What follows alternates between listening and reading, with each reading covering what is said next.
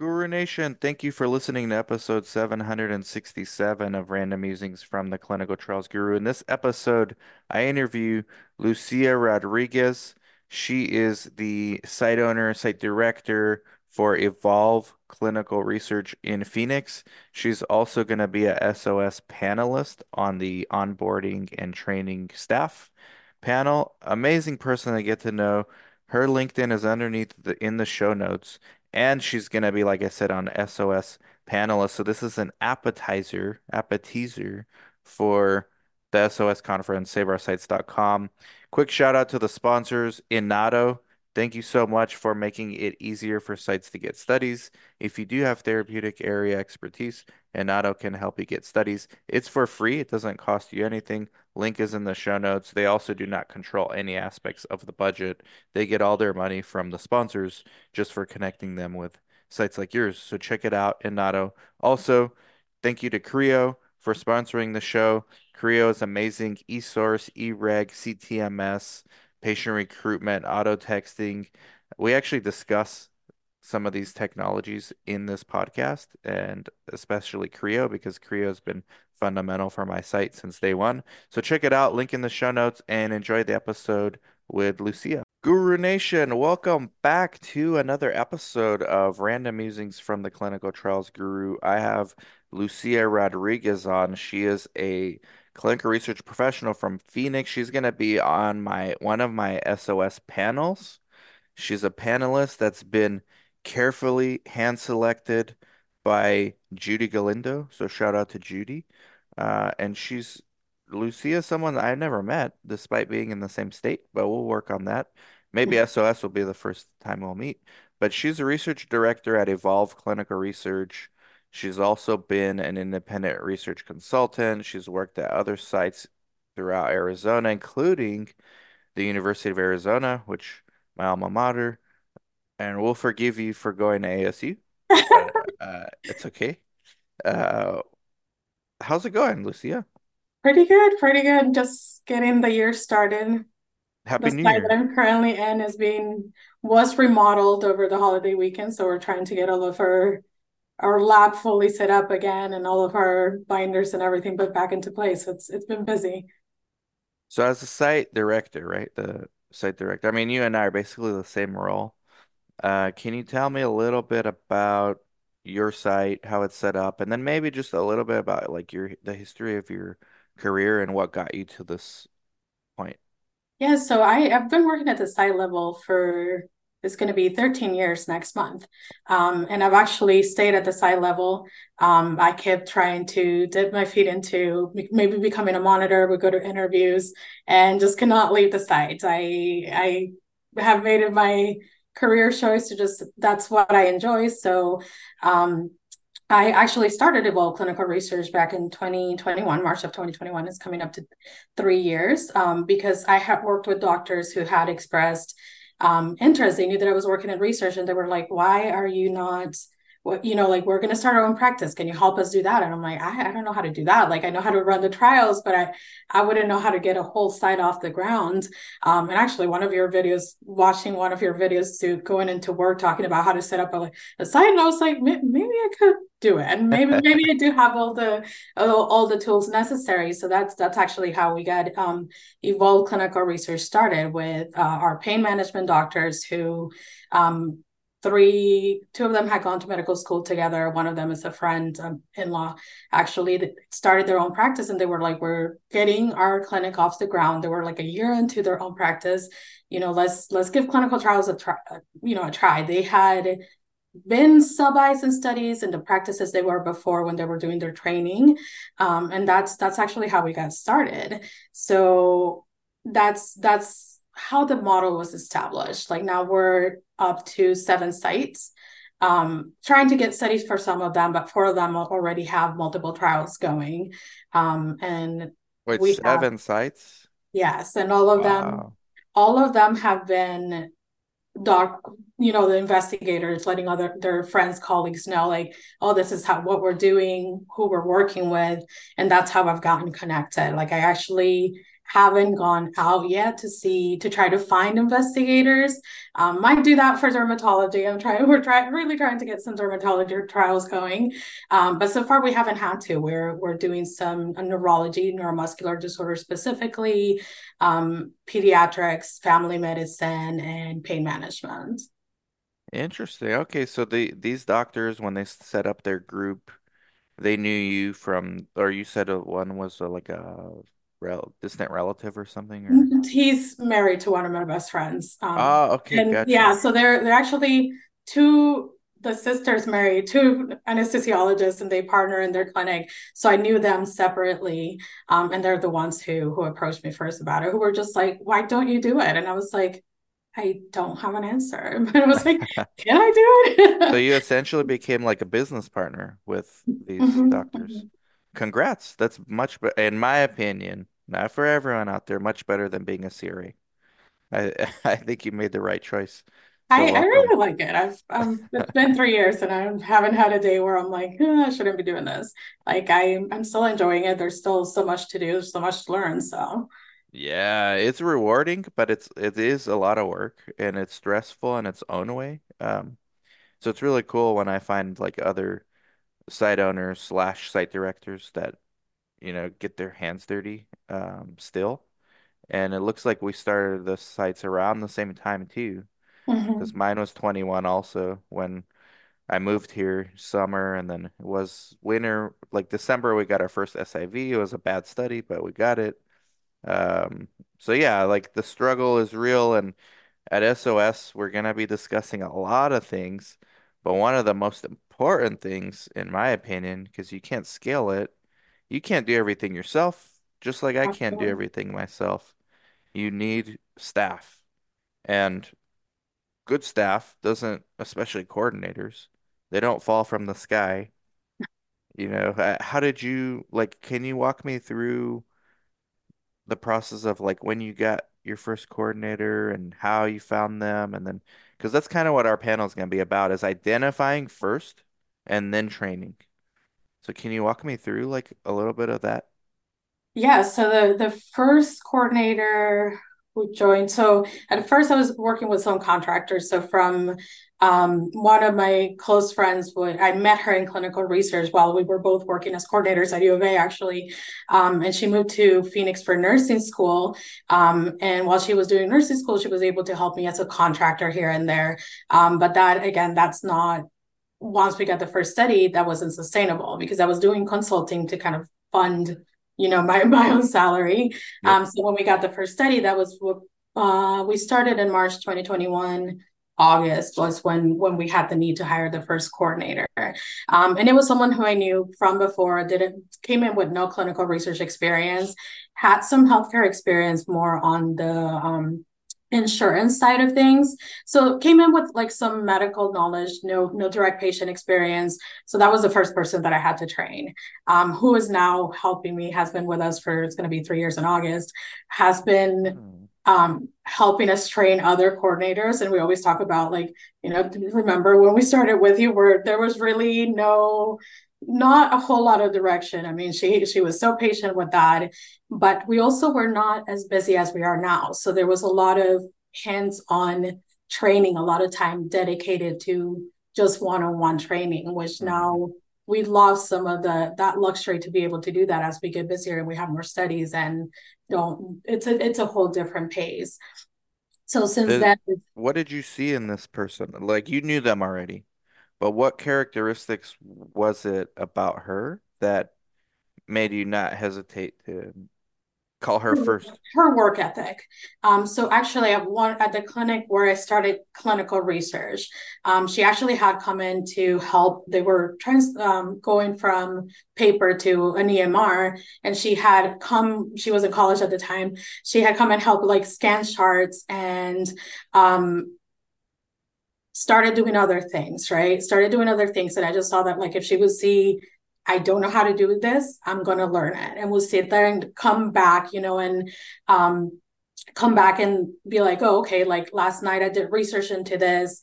To to be ready to do this the next day right? And for me I, a good coordinator has to be someone who's comfortable not knowing things but has the drive to learn them. Because you're always going to I've, I've been doing this for 13 years and i'm like there's i'm still learning. I'm still like oh wow that hasn't come back come you know up before and now i have to learn it. So that that was a big thing for me where i was like okay i know that this is someone who's going to be dedicated and who's going to want to learn it. And um, i all the coordinators i tell them i take them back. You have a video that it's about like it's over an hour long and it's research 101 like everything research right? Um, she's one of the few people that actually has come back and been like oh remember remember this video? Like i actually watched it right? And i'm like you know what? That's what they're doing with their own time and again it's wow. it comes with that drive of wanting to learn um so that that's a big thing and i mean that's she's been such a huge asset she's actually our research manager now um because it's she's she's learned so much of it like the regulatory side and just wants to learn every area of what we do um so yeah. it does it does line up with you know perfectly well with what my thoughts were where i'm like this is someone who's going to always want to learn which is so necessary for what we do Interesting. Yeah, it sounds like, I mean, from what, from my experiences, most of my hires are research naive, all of them at Yuma Clinical Trials, but in, in my entire career since 05, just about all of them were research naive, maybe just a handful weren't. They all end up liking it. And uh, like this industry uh, is funny in that sense that it's like once we're in it, we complain about things, but we all like it still, and we stick around. Like no one comes into research and then goes to another industry later. I'm sure it happens, but it's it's not common in my experience, and they usually are lifers uh, in this industry just because there's a lot of opportunities, there's a lot exactly. of career advancement. So that's really there are so many different areas, there's so many different roles, and so many different directions in which someone can grow that it's if you like clinical research you will find something that keeps you in the field yeah so it's so what you identified in her you've worked with her in the past indirectly mm-hmm. and you just remembered that was memorable like whatever she did it was memorable enough to make you remember her later like months Absolutely. later right Absolutely. yeah and so that's the work ethic and that curiosity to learn and the and and the same with with you like all all, all of our research staff currently came in with no research experience. We did have one person who completed a um a clinical research program and that's she came in to us right after that program but besides her nobody had actually done any type of training and clinical research. All have been research naive as well and you're so this is what really the panel is about. It's identifying first because you can identify we we've had one person that was like um like a family hire mm-hmm. and it didn't work.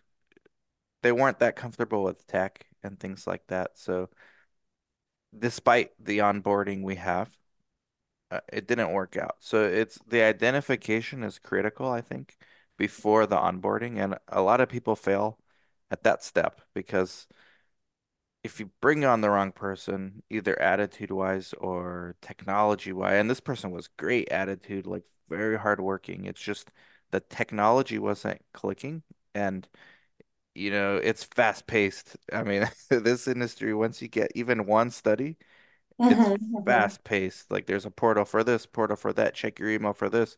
As soon as you randomize your first patient, you get bombarded with emails from everyone.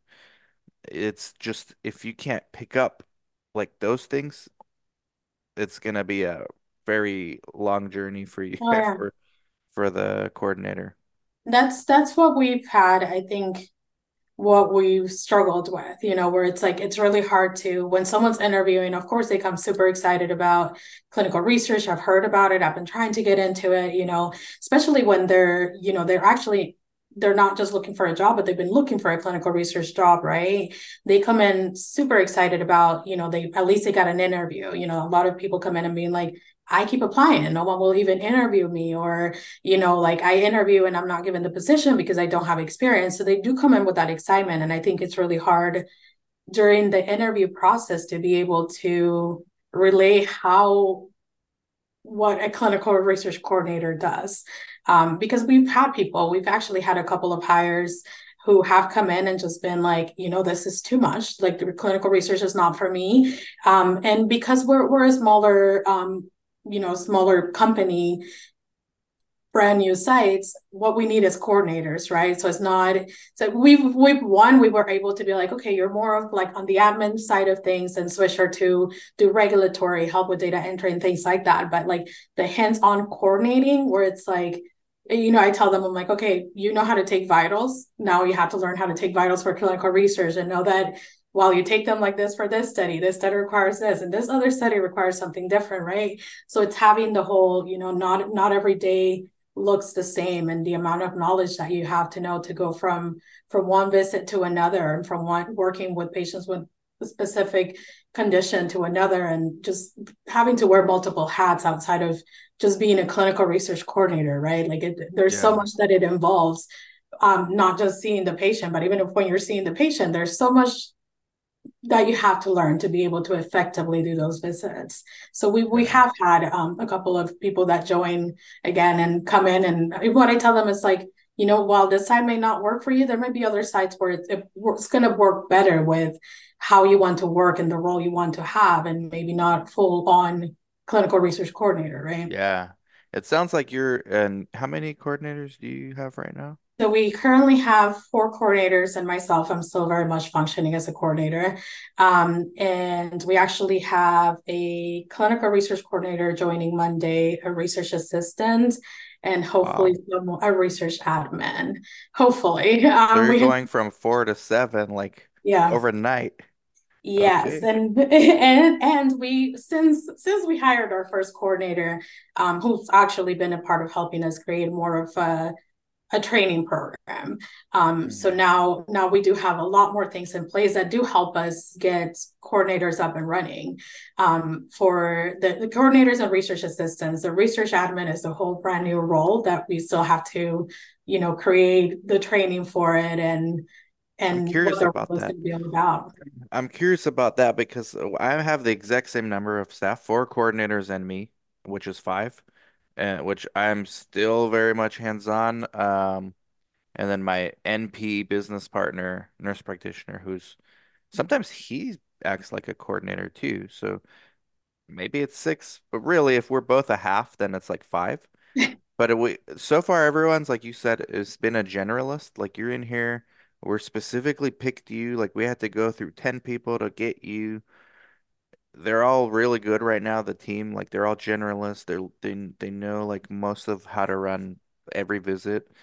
Uh, but the admin, like, so when you get to like streamlining and specializing, uh, because I've never done that, but I've always been curious to maybe specialize. Like, what made you want to go from okay, like we'll have our core team of generalists, but now we'll have an admin.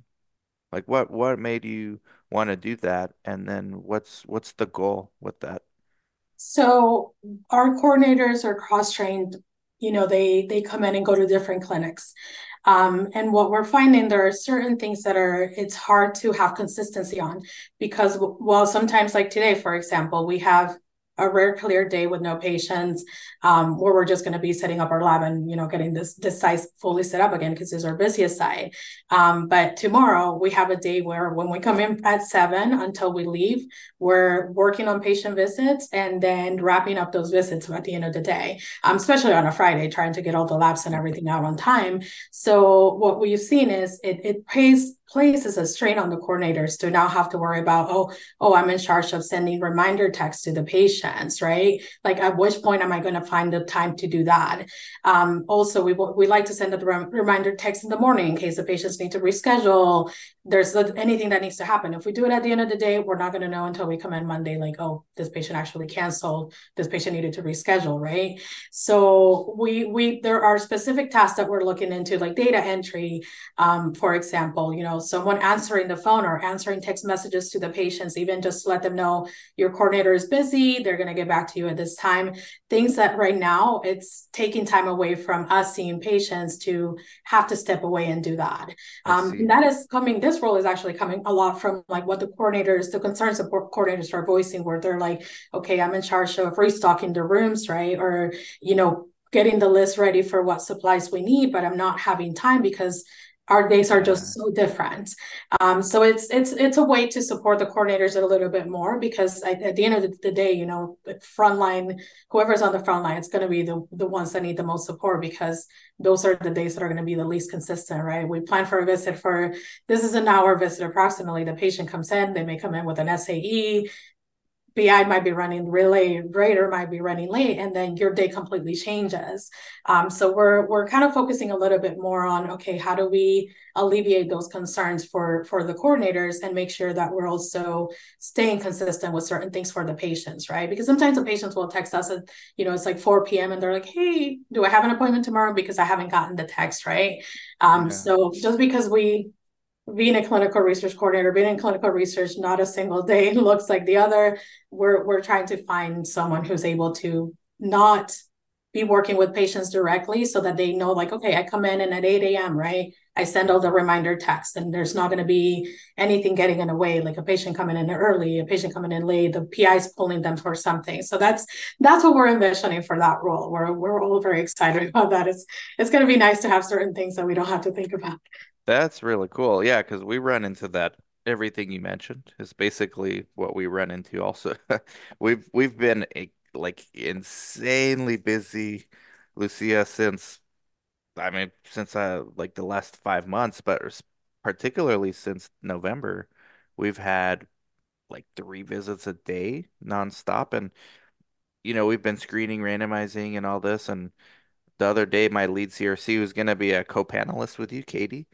She's like, "Hey, we got to stop screening for the study. We ran out of screening kits and uh we ran out of like the retest kits too. So I just ordered more.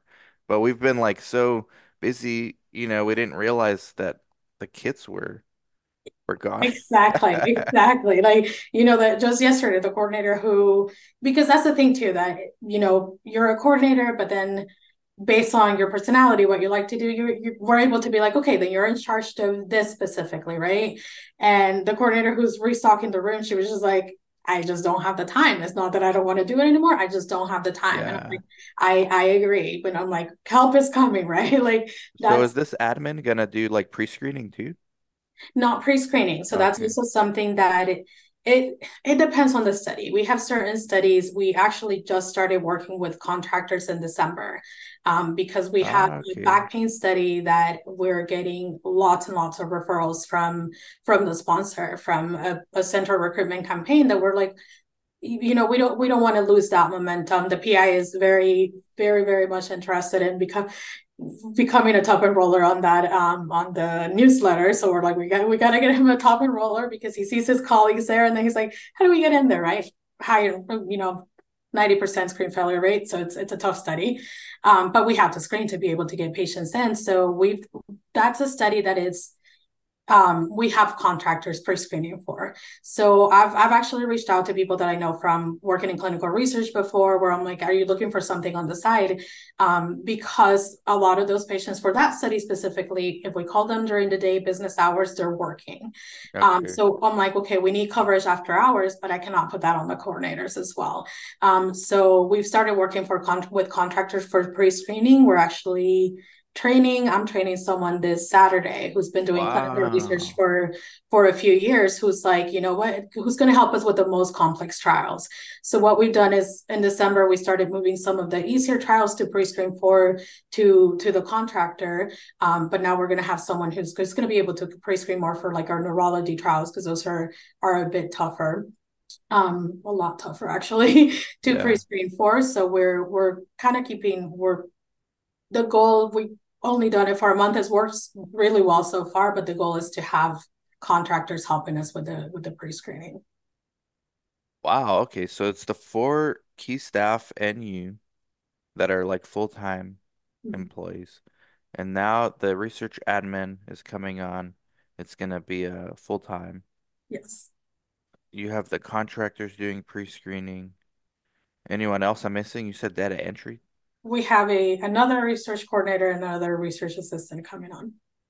Oh, so you're gonna go from four to like six full-time employees anytime now. Like, So yeah, so it's going to be seven for a little bit, but we have one coordinator who's leaving. Um, she's actually going to stay on as a contractor to help us do unblinded pharmacy. okay. Um, so that that's that's that's another role that we have, not someone who is employed by us.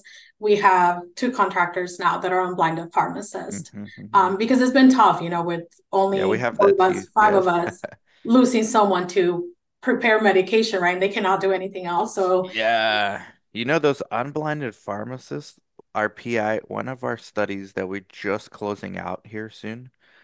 Uh, he suggested his medical assistant because at the time this study started, we it was just me and two others, and we needed everyone to work on the study, so we needed unblinded. So he suggested his MA, two of the MAs that work in the clinic. So uh, they were good, but they were like no, they had no experience, and there was no real purpose in training them because they were never going to be my employees. right, right. So We, they were not used to like what the monitor wanted. You know, they were like making mistakes like my staff would never do.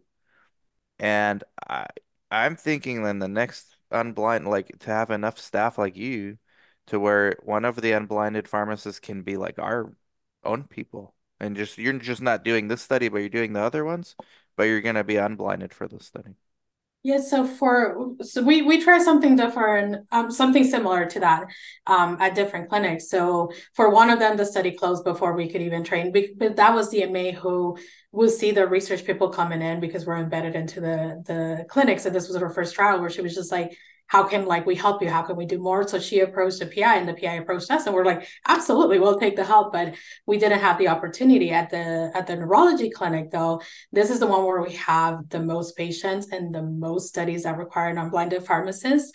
We do have something similar to that, where a clinic staff is actually who um, does infusion, helps us as an unblinded pharmacist, but she's she's busy with her own infusions all day. So we have her as a backup where she helps us, you know, like if we lose a contractor, um, because one of them is a pharmacy student, we might lose her when, you know, when she graduates and moves on. She helps us train so that we can have that that transition but it, it helps to have someone on staff for all of the very specific it's not just preparing the medication you know but like the very research specific Yeah. um, paperwork and admin work that comes with it so that's that's why it, it does pay off where we're like okay this coordinator cannot help us with this study. Um, but they're going to be able to jump in and you know while they're still coordinating they're doing their own visits someone else is preparing the medication they're the ones who are handling the the monitoring visits the queries the data entry that's necessary.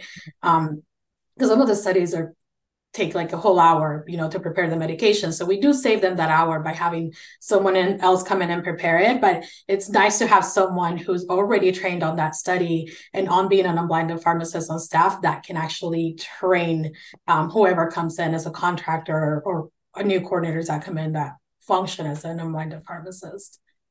Now, when when you identify this, let's say the going back to the coordinator, right, the generalist, when you identify them, you say, okay, congrats, you're hired, you start tomorrow. What do you do and how long does it take? I'll give you an example. So my at my site, I have a three month, like from day one, we're very hands-on. If it's not me, it's the lead CRC, Katie, who's going to be on the panel. Very hands-on for those first three months. If we feel like you're ready, let's say at month one and a half or two to see a patient on your own, because up until that point you're like shadowing with people and Mhm. we're explaining what's happening, then we'll let you see a patient visit on your own. Usually it's around month three that we're okay with, we're comfortable and like the person seems to get it. Uh, and then we increase the pay. So it's three month like probationary period, but then we increase the pay quite a lot actually at that third month. And then every three months we continue these reviews. Uh, and then I I try to figure out what the person wants to do and see if there's like specializations within the generalist. Uh, what what is that like for you? Like from day one, what is your goals? And then how do you kind of go about training? almost exactly the same as you you just mentioned. So three months, and I I think you know from listening to like lives and podcasts and all these things, I feel like three months tends to be the standard. Um, we do put everyone, you know, on a probationary period the first three months. Um, we we don't have a training program. I call it a training checklist, where we've actually compiled a list of this are all the things that you need to be checked off on before we let you see a patient independently. You know, we're before. So that is the same goal. We're whether um, we hire research assistants to be trained as research coordinators. Some people come in with experience that may not be clinical research, but we're like, but you're going to be someone who's going to transition into clinical research coordinator, you know, within those three months. So we hire them as research coordinators right off the bat. Um, but everyone has their own checklist where you know, not everyone learns at the same pace. We did try to hire, um, train two people at the same time, and they were just such such different points that we decided that we're not doing that again. Um, so now we have this checklist where we give it to them, are very transparent about until this gets checked off, we cannot move you to fully independent coordinator, right? So you're coordinator in training.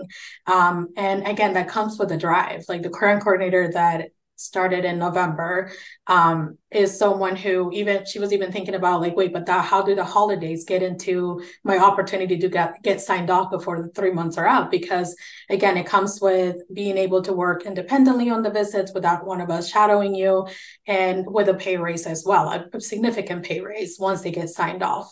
Um, but again, they they work on this list and they they decide, you know, like this is what I'm struggling with. Let's spend a little bit more time on this, or something where like vitals, for example, um, EKG, the hands-on things, it seems like everyone gets signed off a lot faster. Um, so where they want to start with that, you know, especially if they haven't had patient interaction with that, and they get like they're like, oh my god, I got signed off on that very quickly. Maybe i can get through this list in a month right? So wow. they they they get through their own challenge like my my current coordinator who's in training. She's like i'm, I'm not going to take three months. Like what do we need to do? So she's constantly being like okay like what what where do you think like the reason why I'm not, I wasn't able to do this visit on my own. Um, so she started in November this week, actually, where we at the end to be like when when we think someone may be ready to be signed off, we don't wait until the, the three months are up.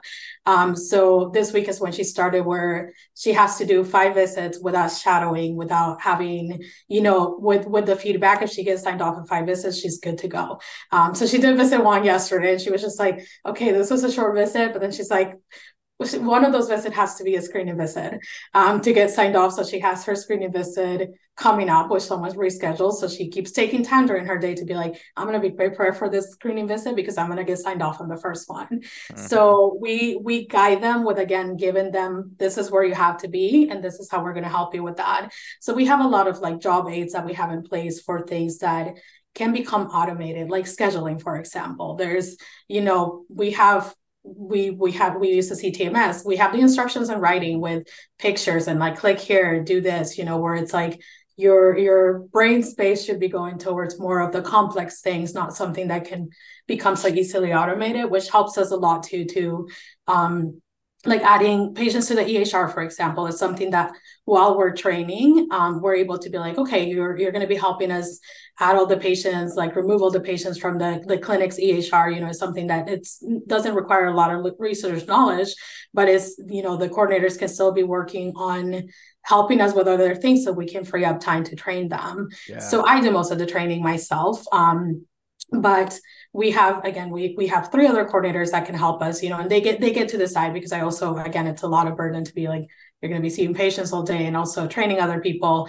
So they they kind of decide where it's like oh they're really good at this. They want to be the ones who show the other coordinators that. So it's it's it's a lot different now than when it was just me um, because oh, there are yeah. people that, that, that there are other people around that can do a better job training them on certain things you know so yeah me too. it's much better with them doing it than me because that's that's what they do full time. And with me, I had so many other things going on in my career, eh, businesses that I could never focus on just one study. Um, right. And so I knew that's just just temporary until we get revenue to hire someone. Uh, it's way better with like me training and then Katie now training. Mm-hmm. So this list that you give you you're the one who signs off on it or um Whoever trains them. Oh, whoever Yeah, so so at the end, I'm the one who signs off on them. But that's the thing too, that because as we hire more people and we get busier, I spend less time seeing patients. Now it's it's more like I jump in if needed to cover, but I'm not I'm not the coordinator for any of the studies. So what they're going to be doing is seeing patients. So we actually have them when they're in the visits with the coordinators shadowing, helping them with labs. The coordinators themselves are signing them off on the specific things. I gotcha. So that makes a lot of sense. And then is this list the same for everyone, or do you? The, the list is the same for everyone. Okay. For all research coordinators, a research assistant, there are things that they don't need to get signed off on, um, but we use the same list. So we basically compile the list of anything that you would have to do as a coordinator you know from from scheduling even the simple things as like the the reminders of the appointments anything that you may need to do because that also helps us make sure that okay we did show you everything. Um right because before we would be you know not every visit is the same not every study is the same. We would be like oh okay like cover this visit right? And it would be like oh i you know a pulse ox that was something yeah. that you know the the the coordinator had been working on a study that didn't require it. And then she was just like no one ever showed me how to do this. And i was like you never had to do it up until now. Yeah. so that list also helps us keep you know keep keeps us in check to make sure that we're actually showing the coordinators everything that there may be to know even if they're if they're not exposed to it right away you know so that when they're working with a patient is not the first time they're seeing it.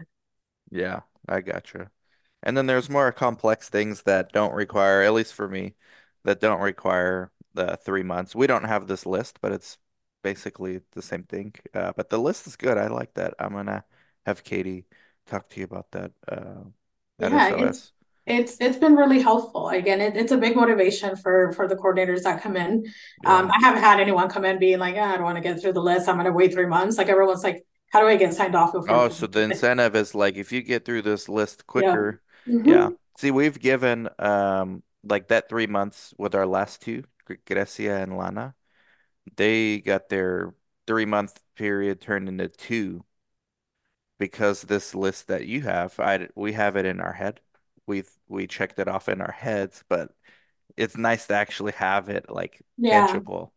Yeah, I'm telling you, it's it's. It, I mean, there's just so much to to what we're doing every day that we keep finding ourselves being like, oh, sorry, we never showed you that, right? and and obviously there's the pressure once you're signed off to be like, you're already seeing patients on your own to realize when you're seeing the patient like oh, i actually don't know how to do this yeah. so it's helped us and we, we do update it because i mean as we get new studies there may be new things that um that are we don't never had to do either and this study requires yeah. so we, we do update it like that.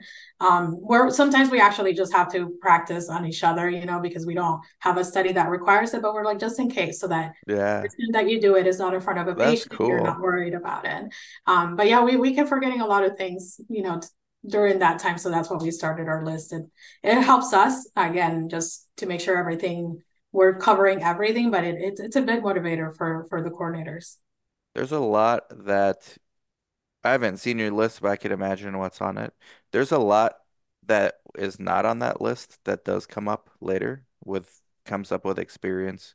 For example, like SAEs. I mean, they're not that common. Right. Um, especially SAEs like potentially related to the IP or deviations. You know, you may go three months in your probationary period, you don't see a deviation, but then month six it's gonna happen, right? So that's like you kind of get more training on the mm-hmm. job. Um, one of the for us at least for our staff, one of the last things they learn, I don't know why, but it's it's the navigating these IRB portals. Um, like it takes longer, I think, than three months for many to understand the concept of like if there's an amendment you have to go see if the ICF is there in the portal. And the, it seems like those things, like that's an industry problem. I think that could be done better. Um, but at least in my experience, those have been some things that like maybe extend that three month period. Yeah, so for for our coordinators, what we do is I, I still do regulatory. Um, I, I actually really enjoy regulatory. Oh, you do? I hate that stuff. I do. I know, and even the coordinators are like, oh, just trying to figure out where everything goes. And I'm like, I I I am um I, I don't mind having that on my plate. Wow. Um, but I, I know I I actually really do enjoy it. Um, but part of what we do is make sure that the IRB and regulatory training for the coordinators, it's very specific to um, what they're going to need it for. So we don't we don't necessarily focus on you know like the protocol deviations that's one that you know i prepare them to if this comes up at least you know what it is we'll work through it once it comes up for you and they're like i'm not going to get any protocol deviations. I'm like yes you will. Everybody yeah and i'm like and, and i tell them that where i'm like don't it, it happens. That's why there's even a whole format of how to report a protocol deviation but things like that where we expose them to it let them know like this may not come up for a while. Like SAEs, we have coordinators who have never even had to report an SAE. Knock on wood. Um, so, but but again, we do expose them so that when they hear SAE, even um, in the source or from a monitor that is not so so new that they know okay this is this yeah. is a thing it's not um, intimidating um, and right like but that you know like an SAE is bad we we need to we haven't recorded one before we need to get help from like the manager or myself right mm-hmm. when when this comes up so that they know that that that is coming yeah. Um, but when it comes when it comes to regulatory IRB again, that's that's very limited exposure to it.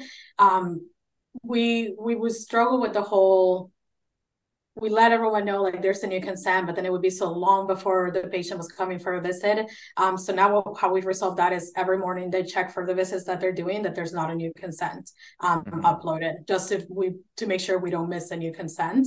Um, because we do have it on, on our CTMS, but oh, like, you upload it in the CTMS. exactly. So I'm like, what if we haven't gotten like because I do have um well, the coordinator who's leaving was helping with regulatory, who's uploading things, right? Because sometimes we get so many things approved at the same time, but to make sure that we don't miss that uh, informed consent and there's a lag between when it gets approved and it's uploaded, we just have everyone check the IRB so that they know, okay, like I have the IRB access to check for new consents. Everything else is going to come from the CTMS. Yeah, yeah. What CTMS, what do you, systems do you guys use? We are using RealTime. Oh, okay. We're CRIO. Um, I haven't played around with RealTime, but I hear good things about it. Too. Yeah, I, I worked with CRIO before. Um, I've actually helped like other sites build source. Um, that's oh, something okay. that I do too. I, I really like doing that as well. Um, but I also think you know, you know, if the coordinators have a good source, they will have a they will have a good visit. Yeah, yeah. how everything else goes. Um, so I have worked with CRIO too. I, I think they're very comparable. I um just what, what, everywhere else we've started with the clinics didn't have um, had not done clinical research before, so all they know is CTMS. Yeah. Um, urology clinic, which is the busiest, we actually switched them from paper to to a CTMS, and the investigator loves it. It's like, amazing. Like regardless of CRIO versus RealTime, that's that's a dumb like rivalry that just there's so many sites using paper like just pick one of these things yeah. uh, and use it. They're both really good. Um, yeah, it's it's made such a big difference. It's it's what honestly has allowed us to work at multiple clinics. Um, because there are yes. clinics where we're getting lab signed and communicating with the doctors and they're signing off on things, you know, without us having to physically be there. Mm. Um, especially right now being so small with we have seven clinics for coordinators. There's no way to have a coordinator at every clinic. So having a CTMS, I think it's it's. Are you guys doing the labs the labs e-signed? Yes. Okay, we haven't done that yet. We're still printing and then uploading. Um, so, but our clinics are close enough to where just we go. But uh, that's one thing we haven't like switched yet. Yeah, so it's helped us in that way too, because sometimes when the, the investigators are gone for a long time too, um, and it, and it works different for every investigator, and I mm-hmm. think that's something that we also look for when we're interviewing people, someone who's going to have that flexibility um, to adjust. Because and, and I tell them I'm like, well, some days you're going to have we're going to have five, six, seven patients in the same clinic, right? Then the next day we might not have ever anyone, um, but even just adjusting to working with the different investigators. Not everyone works the same.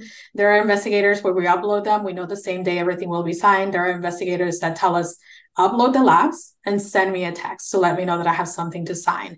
Um, no one has chosen send me an email to let me know something is there. That's but or some of them tell us like, okay, can you text me what the labs are? Like I'm yeah. just like looking at them than when I go in, like, and they'll let us know, like, okay, this is, you know, call the patient, do this And then we show when we're in the clinic, we're like, okay, can you like go and write this notes and We got to start doing on the that. labs? But yeah, like it's again, every, everyone works differently. Um, so far we actually don't have any investigators who are like, no, I need you to physically show me what I'm gonna sign. So that's that's nice. Ours do. We might need a switch because, and maybe we do it with this new cardiologist. Um, because we literally go unannounced to the clinics. They're all within five minutes of our main nice. hub. So you must like you must spread out for sure, but our all our clinics are like basically in the same place. Um, five minutes from each other. Um, well, maybe the furthest one's like seven, but Oh, you, we just go unannounced and like with labs and we just sometimes wait and we're waiting like 30 minutes, hmm. 60 minutes till the doctor comes out, which is inefficient, but the benefit of that is you get to meet the staff too, like the mm-hmm. MAs. You build a rapport with their clinic. So yeah, I do think that's next that we have to transition to because I think the pros outweigh the cons of doing that. I, I think so. And and again, we we've had we haven't gotten push up pushback so far, Yeah. but we the the investigators don't know paper labs. So that that helps too where this is the only system they've known. And the and the investigator the the neurologist has been doing clinical research for independently for three decades almost. So it's it was that was a transition that was most difficult where he would be like why don't you just print it? And i'm like because then we're going to do that for every study. And the hmm incentive was you know when you're not here you can still sign them and you're not going to have them piling up. You don't have to print them where you're at, sign them, bring us the original back. Like you just Yeah. you just get to do it from anywhere. Now he loves it. Now Yeah. we we try to give him EKGs during the visits to just sign so we can upload it. He's like, no, put it in, put it in the system. I'll I'll sign it in the system. And we're like, oh, We have we have this new study with I won't mention the vendor. I'm definitely not gonna mention the sponsor because I love them, but the vendor I won't mention. But it's one of the labs, and they literally, I kid you not, their their lab results are not like everything on one page and then the ne- then the next page. It's like one test per page. So you get like 20 pages. You got to print out the PI signing all of them. It's like, why do they put everything separate? Like, so he's literally there like 20 pages, whereas another study would be like four or five pages max. Mm. This one's like 20, 21. Just one result on each page. Yeah, even even that. I mean, we we've had investigators. We have a study where we we get so many reports where it's like this is missing, and then the next report comes with like that in there. Yeah, yeah. Um, so this investigator, because he's the busiest one and has multiple studies going, where he's like, okay, rather than uploading, tagging them, tagging me, upload all of them at the end of the day. So when I get home, I can sign them all at the same day, at the same time. Because Mm. he's like, I'm just getting so many notifications. Um, so what we do is like, okay, sign from lab 11 to 15, you have to review. And and again, we're always having to adjust it because you know, the, as the volume changes, how we're doing things is going to have to change as well. Um, but I, I mean, I'm I'm a big fan of the CTMS system. I, I think we're able to do what we do, how we do it, um, and have such great PI oversight because there there's a way to do it remotely and not necessarily having to be everywhere at the same time.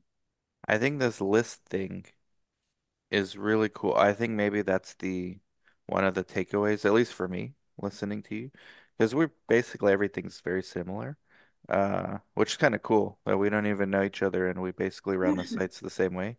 well, Uh, I've been keeping up with what you do and watching your videos and your lives and your podcasts and everything. So, I mean, indirectly, well, directly actually, without meeting in person, I've I've learned a lot of from you, not you. about clinical research, but how to be a site owner, how to start up a site, and all of this other things. So, Thank you. Well, I'm learning from you yeah. too, doing this podcast, and I think that the um, list, maybe that's something you can bring to SOS if oh, you're comfortable with it, and Oh for the panel. That's a that's a we won't get into the list on this podcast, but at SOS conference, saveoursites.com, Lucia will be there with the list talking about what's on it and um, how and literally anyone can go implement that the next day at their site. And if you're not there, don't worry. These will all be recorded as well, like the sessions, um, and put on YouTube at some point. I don't know when. Oh, that's awesome. Trust me, it's better in person, guys and gals, but if you can't, we're gonna have everything. or as close to everything as possible recorded. Uh, Yeah, so we're yeah, we're getting ready for that. We already have some patients on the schedule for February 2nd. Um, so we're trying to figure out, um, we're like, okay, who's gonna help us get the infusion started so we can bring more coordinators. are you guys all going, like your whole team, or who's who's we we cannot take the whole team because we do we do have patients uh we again that work and can only come in Fridays. Um, we've been working with those visit windows for a minute and just right before we went on break for holidays, um, we had to schedule some patients for the second. So so far the research manager is for sure. Um, the coordinator who's been here the longest is wanting to come with us because we we already mentioned it to her a while ago, so we cannot Well, I want to meet her after hearing about her story. Yeah, so we're we're gonna have um we are three of us are going for sure. We don't know who the fourth person is gonna be. Um, and I'm also going with an, a research manager from another site and uh, another site owner as well, actually, that um that I've known since she was in college and we just we just Hmm. kept in touch. I know a few I sites in Phoenix. I know the um, uh Bianca. I know my boy yeah. Lee Eifler. I know they're all going. I know um the group from um uh oh gosh, they're in um Scottsdale. Uh they were on my podcast too. Oh my gosh, I'm forgetting their name. Or But is uh it like one oak or something like One that? Oak. Yeah, There yeah. we go. One Yeah. Oak. I knew I haven't met name them. was I know cool. of them. They're they they They're have some sites near this site.